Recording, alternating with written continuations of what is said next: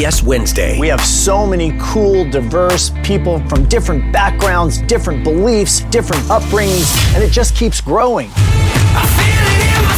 I'm a citizen of the United States. I'm a hustler.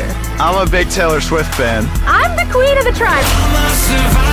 I am playing whatever role I gotta play. I'm gonna play this game full speed. I ain't going down like no punk. A new Survivor Wednesday on CBS and streaming on Paramount Plus.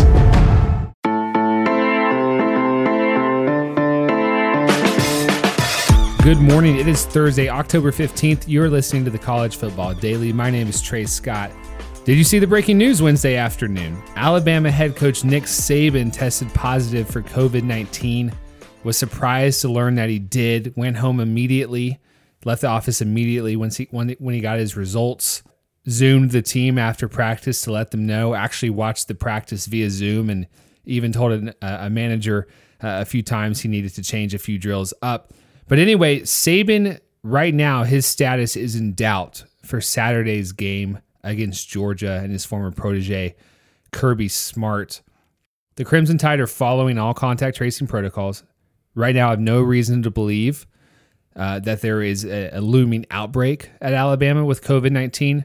Uh, Saban will get tested again. He or he already got tested again. He's waiting uh, the results of a second PCR test to confirm what his uh, initial positive was. We don't know what's going to happen as far as his availability for Saturday.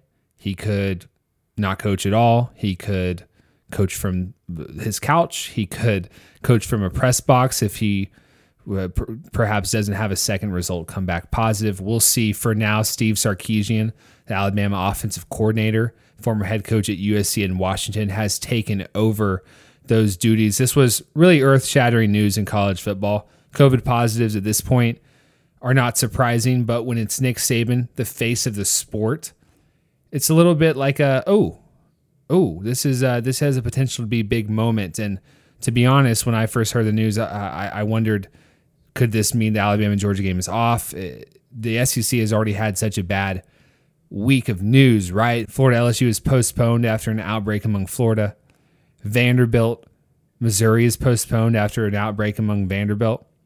Ole Miss, Lane Kiffin said is dealing with an outbreak of their own, but they're hoping to play Saturday against Arkansas. And then to tie into that, Saban believes he says he's so cautious with with the virus and he wears his mask and he distances. He believes that something might have happened perhaps on the road trip this past weekend to Oxford to, uh, when Alabama went and played Ole Miss. So big storyline. I wanted to jump in and, and re-record my lead for this episode to make sure you guys are all starting your day with that news on Nick Saban and and, and Tide Athletic Director Greg Byrne also tested positive as well. Uh, worth noting. All right, I'm going to queue up an, an, interview or a conversation I already had with Brad Crawford, 24/7 Sports college football writer, on earlier in the day on Wednesday. We talked about USA Today coaching salaries. We also talked about the the fallout of the LSU Florida postponement. If you're interested in a really comprehensive breakdown of what Saban's COVID 19 positive test means for Alabama and its chain of command. And will he coach on Saturday? Where, where, will he coach? How will the Tide do? I really recommend checking out the Built by Bama online podcast. Travis Reier did an emergency episode Wednesday evening titled Fallout from the Saban and Byrne Positive COVID 19 Test. So go check that out. All right, here's Brad Crawford. I'm joined right now by Brad Crawford, senior writer for 24 7 Sports. Brad, how's it going, man? We got we got a busy day. Uh, we had a busy Wednesday in college football. We're going to talk about NCAA coaching salaries database today, released by USA Today Sports. It's always really fun content and interesting content to discuss. But first and foremost, I think we need to spend a little bit of time on the fact that Florida and LSU just got postponed, perhaps to December 12th, because of a COVID outbreak among Florida uh, what, what's your what's your take on that? And it's a second SEC game postponed this weekend. That's pretty big news, Trey, and it's also potentially beneficial to LSU since starting quarterback Myles Brennan was probably going to miss this game anyway. So I think it benefits LSU to play this game later in the year, and maybe by that point, Florida will have a defense as well. Oh, I was just gonna say, like Florida's defense could use a few weeks off. Um, it, it really might have enjoyed playing one of LSU's two true freshmen backup quarterback. So I was following along before we jumped on the podcast. Uh, Florida AD Scott Stricklin was doing a, a news conference and he kind of was uh, throwing Dan Mullen under the bus a little bit. I don't know if you saw it. He essentially said coaches are really good at at doing what they do, um, but you know sometimes they kind of step out of their lane. And he was referring to Dan Mullen's "I want to pack the swamp" comment. So certainly interesting storyline in the SEC. It's a second game postponed this weekend. Missouri versus Vanderbilt was the other one. Ole Miss has a COVID outbreak. We will keep an eye on that as well. They play Arkansas this weekend. We'll keep keeping an eye on Texas A&M to make sure there is no outbreak there in College Station.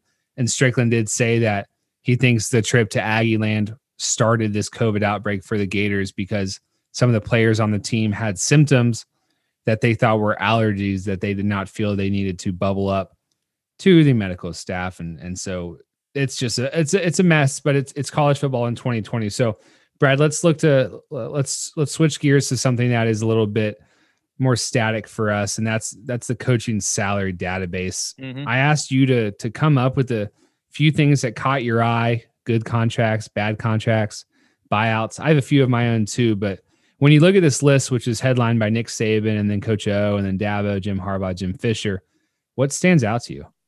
Yeah, I think Jim Harbaugh. You know, knowing that next season Trey is basically a contract year for Harbaugh his seven year deal expires, I think, three days after the conclusion of the 2021 season. And really, his buyout right now is affordable. I mean, $6 million is one of the lowest ones among, you know, quote, elite, end quote, power five head coaches. It's, it's really interesting to me, too, that, you know, given the fact that he hasn't beat Ohio State yet and, you know, he's, he's routinely taken to the cleaners nationally by media, you know, for, for stubbing his toe in big games that really this is an affordable buyout for for Harbaugh.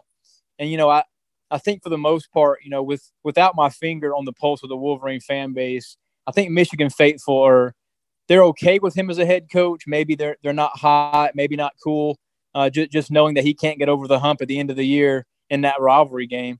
Um, I mean, I do think that this season and, and, and next he needs to re-enter the top ten in recruiting to be able to compete with Ohio State and, and win the Big Ten. So I'm, I'm very interesting, Trey, to see this fall, you know, how things go for Michigan, a, a program that really doesn't have a lot of buzz nationally heading into this month's opener. Yeah, I was reading an interesting article about just that by Pete Thamel in Yahoo Sports, and it's it is kind of crazy when you think about it, Brad. That at eight million dollars of scheduled pay this year, and he, he did take a COVID related reduction. The Jim Harbaugh is a top five paid college football coach.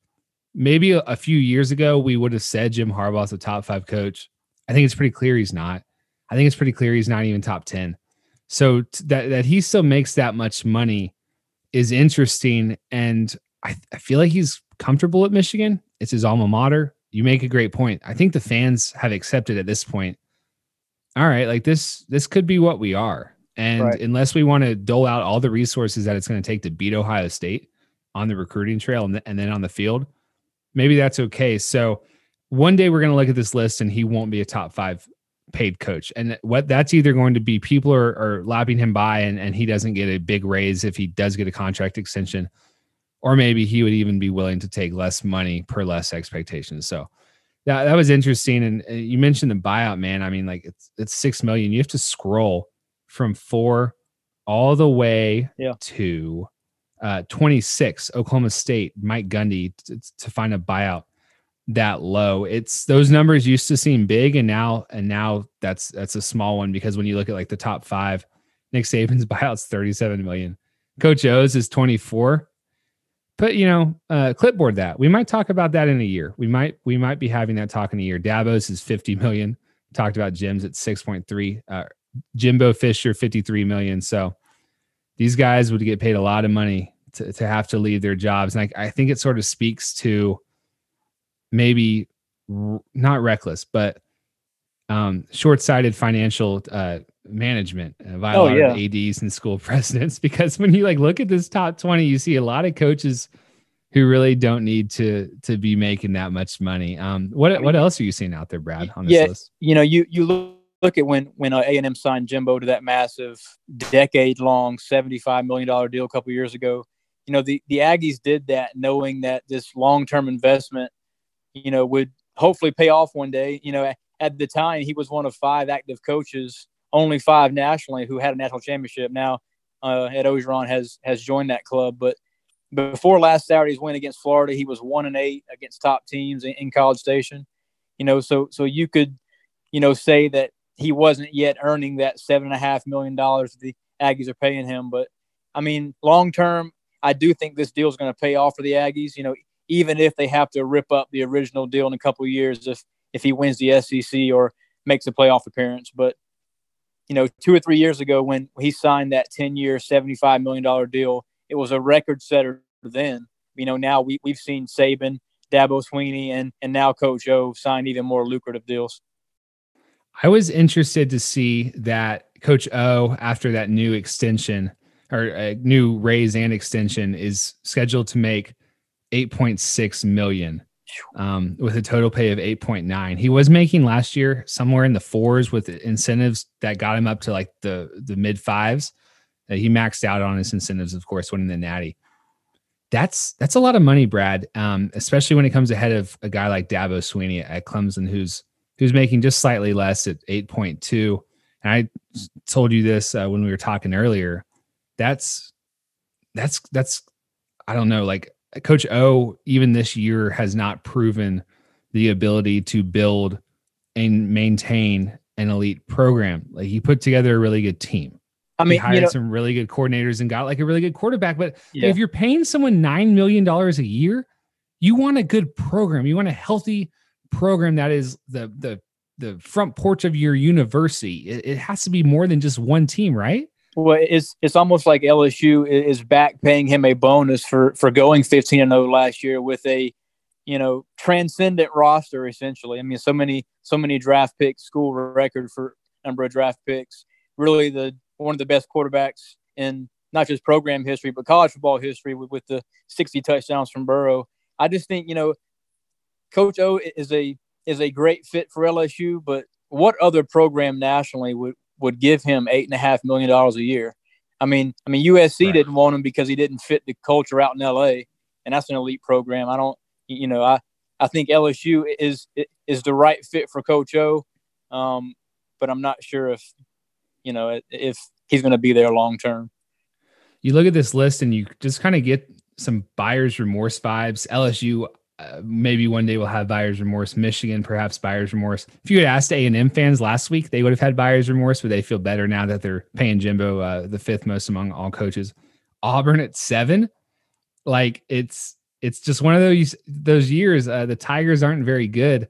I saw you were talking about maybe picking Arkansas to beat them this weekend. Gus Malzahn's buyout is twenty one point four, and he's the seventh highest paid coach in college football.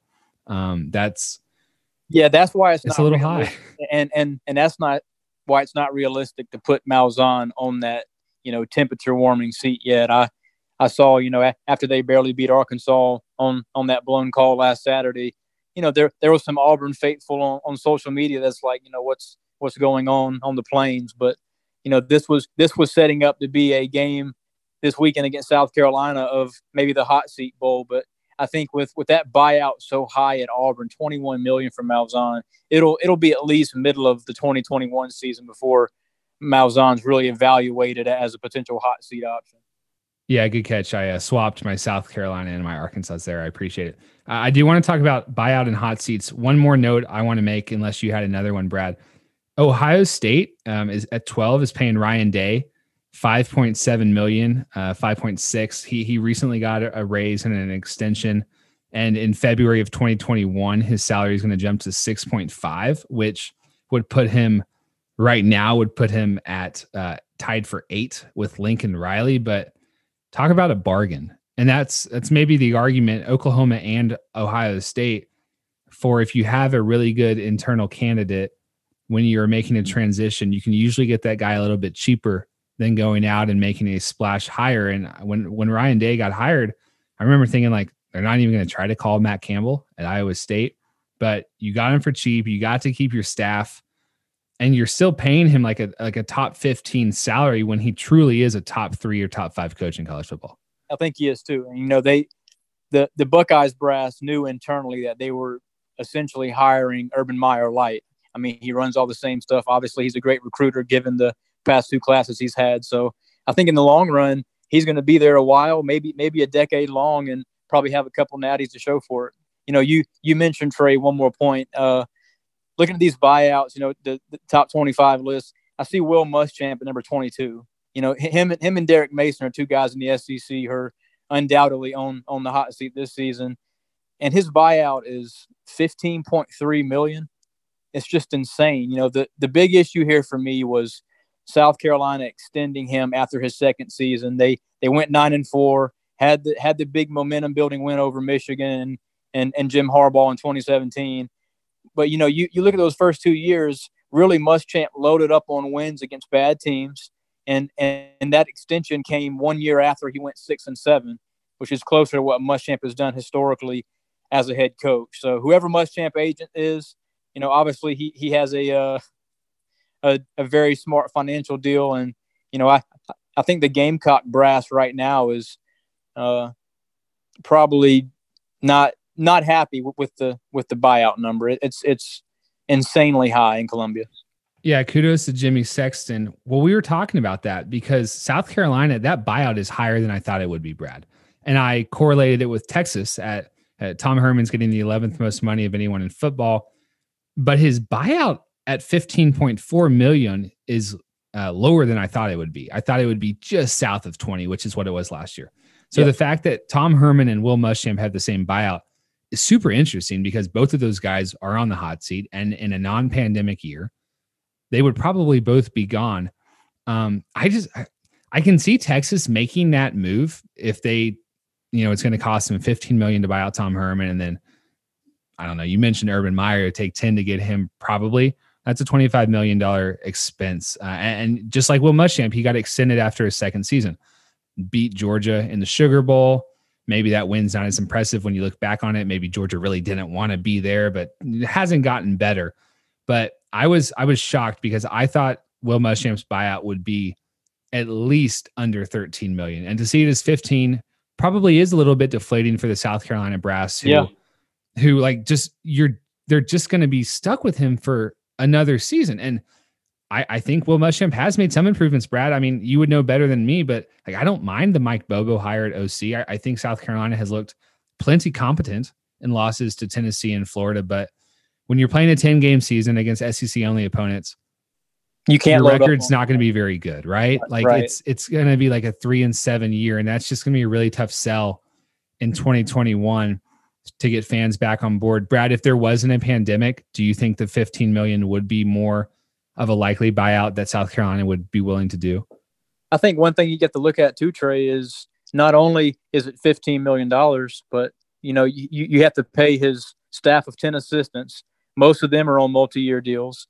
You have to set aside probably five years worth of money for the new head coach, and then have a lucrative pool of of money for for that guy's assistant. So we're we're looking at you know estimated 30 to 35 million to to change regimes in Columbia, and and this program doesn't have the you know top revenue producing numbers that that the Longhorns do. 15 million for Herman's nothing. A, a major Texas booster can can pay that, but for Will Muschamp, I mean we, the Gamecocks I think on, on last year's revenue list were ranked maybe 17 or 18 pretty good, but it's obviously not Texas number. 125 million a year they're bringing in, even even pre-COVID. So I think it's a huge financial burden for South Carolina's brass to not only fire Muschamp and hire somebody new, but deal with all that assistant stuff too. The College Football Daily will be right back. Survivor 46 is here, and so is On Fire, the only official Survivor podcast. And we have a twist this season. The winner of Survivor 45, Dee Valladares, will be joining us every week. We're going behind the scenes of the biggest moments, the how and the why things happen, and the strategy and analysis you can only get from someone like me, a Survivor winner. Listen to On Fire, the official Survivor podcast, wherever you get your podcast.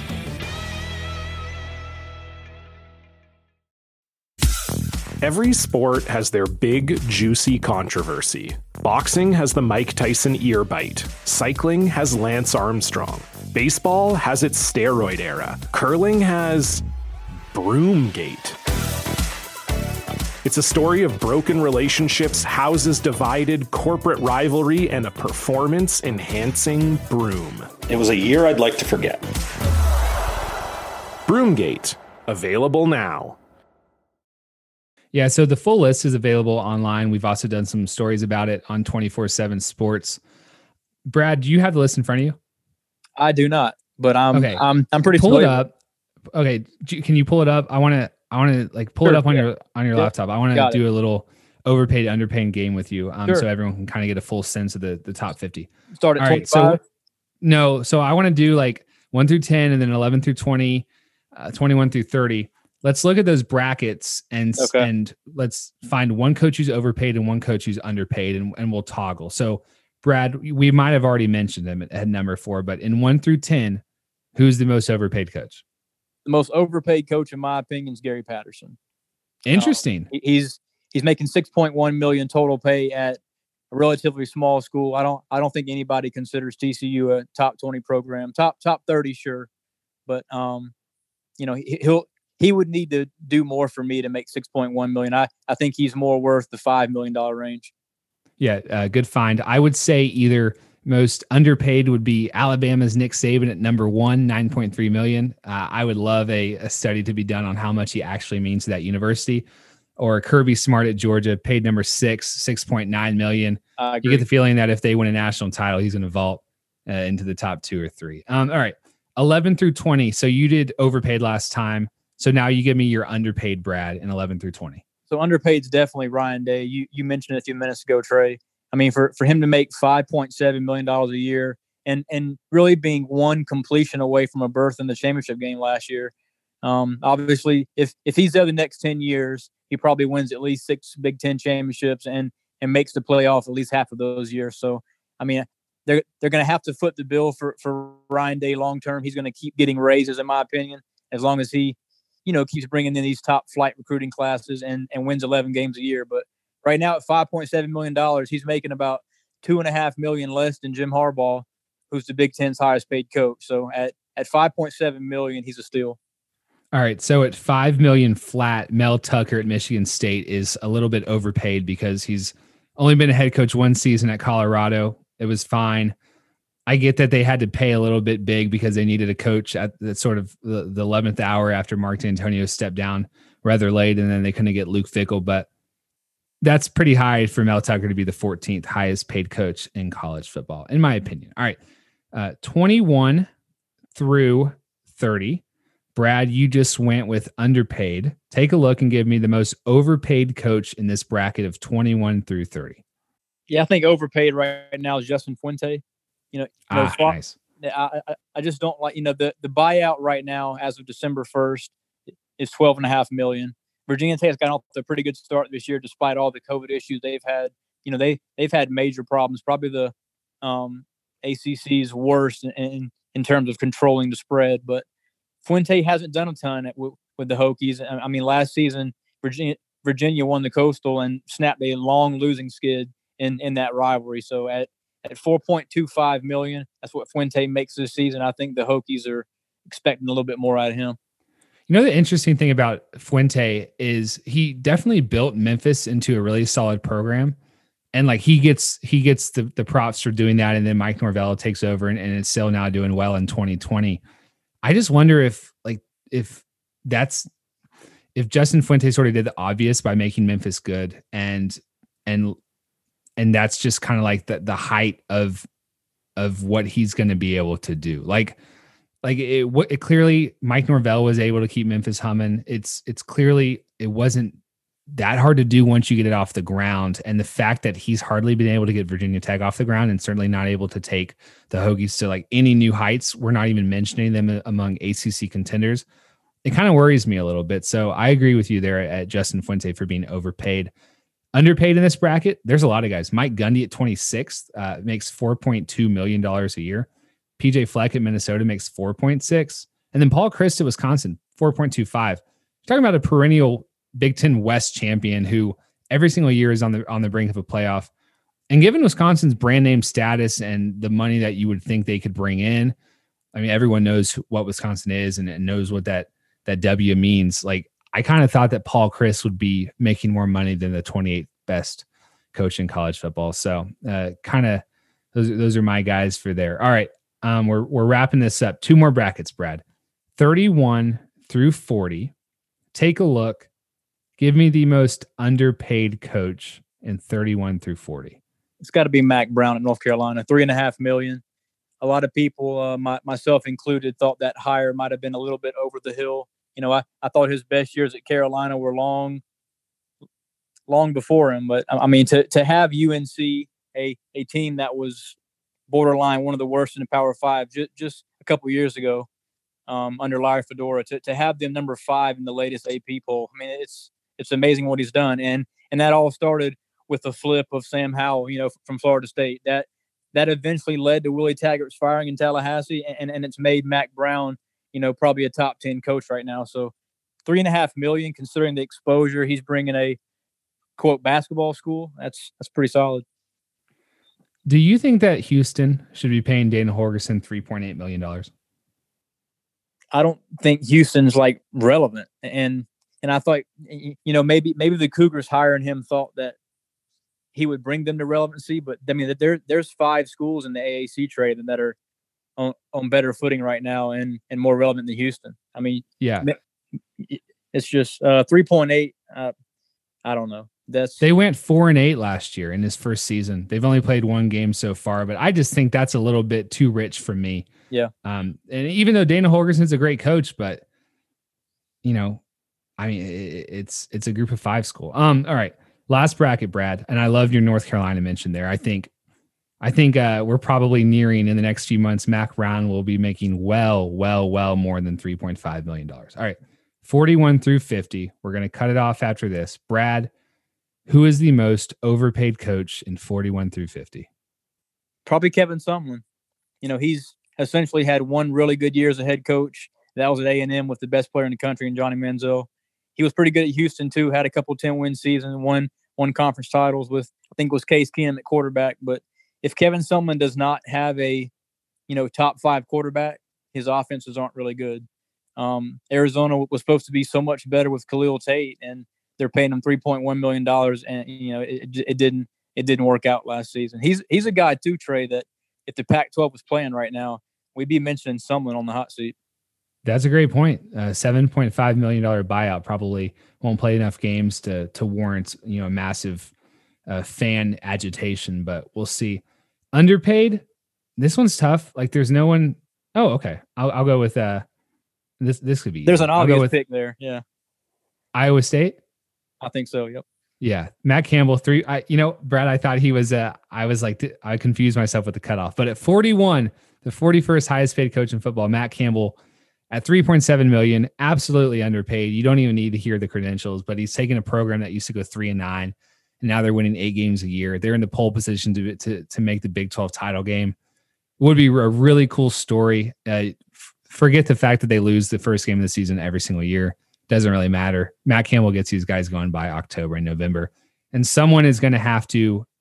I mean, his his buyout's twenty million, so he's going to be there a while. But if he wants to be, but if if you want to pull Matt Campbell away, you're going to have to offer him a pretty good package because he's pretty happy in Ames, Iowa. All right, Brad Crawford, thank you so much for joining us today on the College Football Daily. You did a great job, man. We always enjoy having you on. For our producer Tony Levitt, I'm Trey Scott. We'll talk to you on Friday.